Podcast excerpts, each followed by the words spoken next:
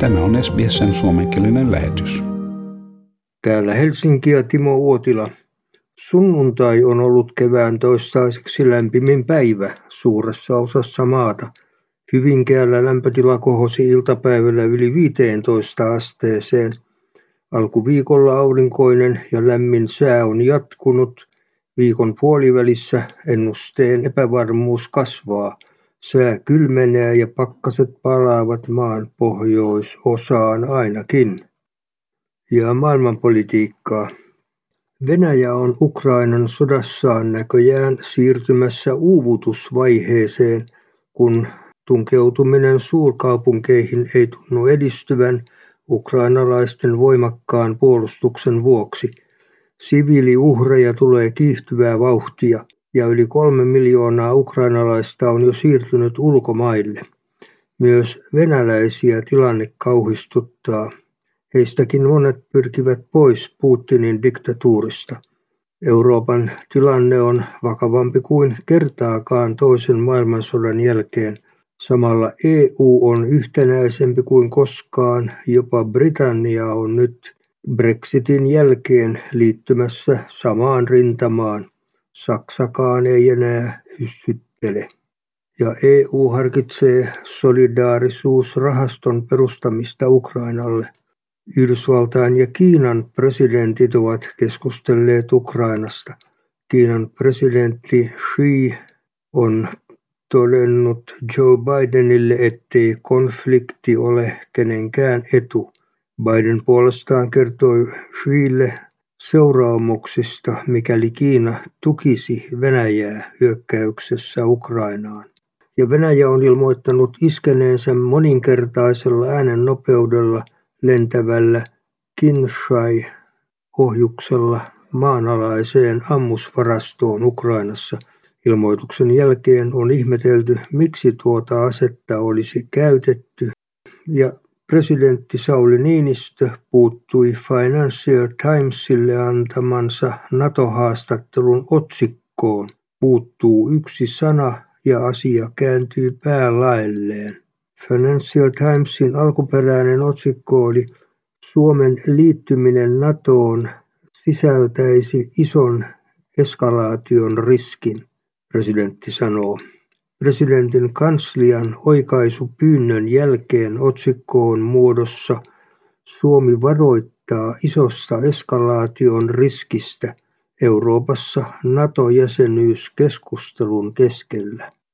Ja pääministeri Sanna Marin sanoo Ylelle, varaudumme ottamaan vastaan enemmän ihmisiä. Uusia pakolaiskeskuksia perustetaan eri puolille maata ja Ukrainan mielenosoitus keräsi kuusi seitsemänsataa Venäjän hyökkäystä vastustavaa Helsingissä.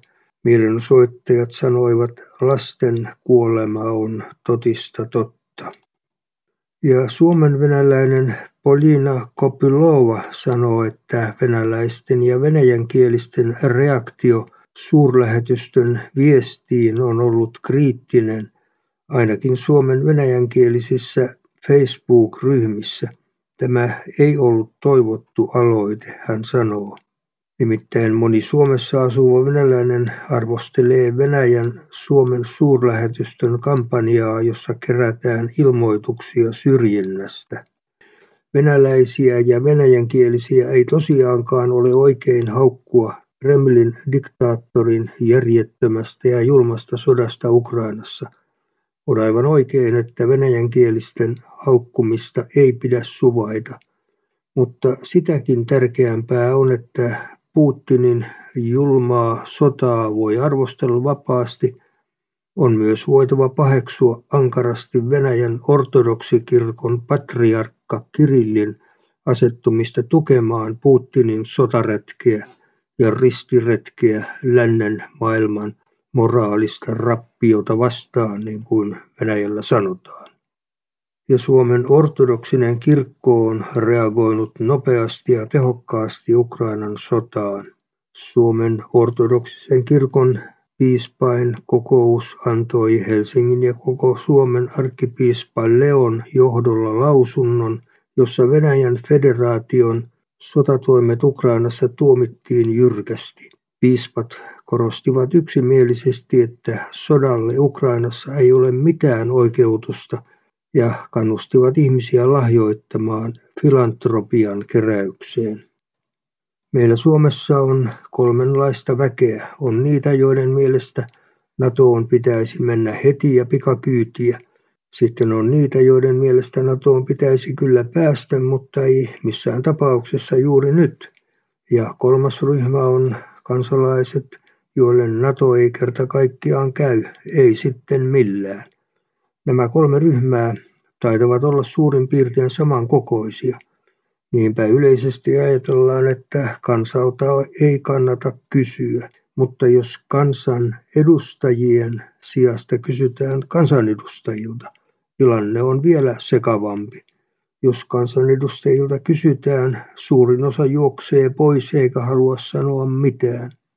Niistäkin, jotka vastaavat, pari kourallista on vankkoja NATO-kannattajia, mutta merkittävä osa vastaajista kertoo horjuvansa myönteisen ja kielteisen raja-alueella.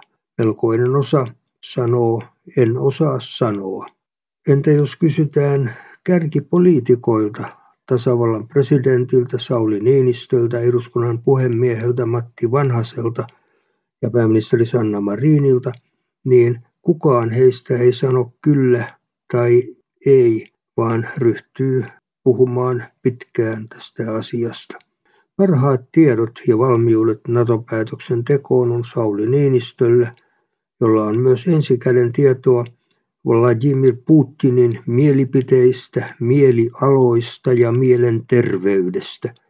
Jostain arvoituksellisesta syystä Niinistö pelaa aikaa eikä halua tehdä aloitetta. Näin sitten NATO-asia jää jumiin. Valmista ratkaisua ei synny sitten millään. Tämä tarkoittaa sitä, että Suomi ei mene NATOon, vaikka Gallup-enemmistö kertoo toista. Mutta onhan meillä sentään NATO-optio taskussa, emmekä turhaan ärsytä rajan takana kurkistelevaa karhua. Ja sisäpolitiikkaa. Koronapotilaiden määrä sairaalassa on noussut yhä.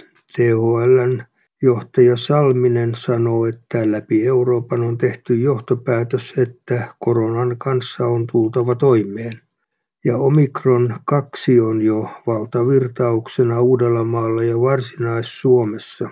Omikron alavariantti BA2 etenee Suomessa ja maailmalla. Virus on tarttuvampi kuin aiempi omikronvirus ja se selittää osin korkeat tartuntaluvut.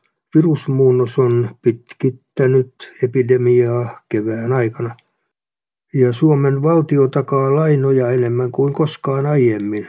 Syrjäseutujen asunnot voivat olla riski. Valtiovarainministeriö on saanut jälleen valmiiksi laskelman valtion ehdollisista takauksista ja takuista viime vuodelta. Valtion budjetin ulkopuolelle on kertynyt takaus ja takuuvastuita ennätysmäärä. Ja taloutta. Putin muutti mieltään, erääntyvät lainakorot maksettiin sittenkin ruplien sijasta dollareilla. Korkojen maksun laiminlyöminen olisi ollut kuin letkujen irrottamista tehohoitopotilaalta. Ja kahvia ja hilloa saa naapurimaasta halvemmalla, mutta diesel on Ruotsissa vielä kalliimpaa kuin Suomessa. Ja Helsinkiin on suunniteltu ennätysmäärä hotelleja, ja Jätkäsaaren pilvenpiirtäjä on yksi niistä. Tutkija sanoo, tässä on monta uhkatekijää yllä. Päätökset uusista hotelliprojekteista tehtiin ennen koronapandemiaa ja nyt matkailun näkymiä synkentää Venäjän hyökkäys Ukrainaan. Helsinkiin on suunniteltu 30 uutta hotellia ja hiihtokeskukset tahkoavat hyvää tulosta jo toista kautta putkeen. Venäläisten paluuta Suomen rinteisiin saadaan kyllä odottaa. Ja perunan viljelyn lisääminen Suomessa ei ole yksinkertaista, vaikka sodan vuoksi tarvetta sille olisi. Pitää olla siemenet, apulannat ja maa, mihin kylvää. Suomessa puhutaan paljon huoltovarmuudesta tällä hetkellä. Ja Venäjän hyökkäys laittaa liikkeelle lumipalloefektin puuteollisuudessa. Päijät-hämeläisyritykset ennakoivat sekä uhkia että mahdollisuuksia. Venäjän, valko ja Ukrainan jäätyä pois Euroopan puutavaramarkkinoilta Suomen puuteollisuudelle saattaa avautua uusia mahdollisuuksia raaka-aineiden saatavuuden ja hintojen sekä markkinoiden kehityksessä on kuitenkin paljon epävarmuustekijöitä. Tykkää, jaa ja ota kantaa. Seuraa SBSn suomenkielistä ohjelmaa Facebookissa.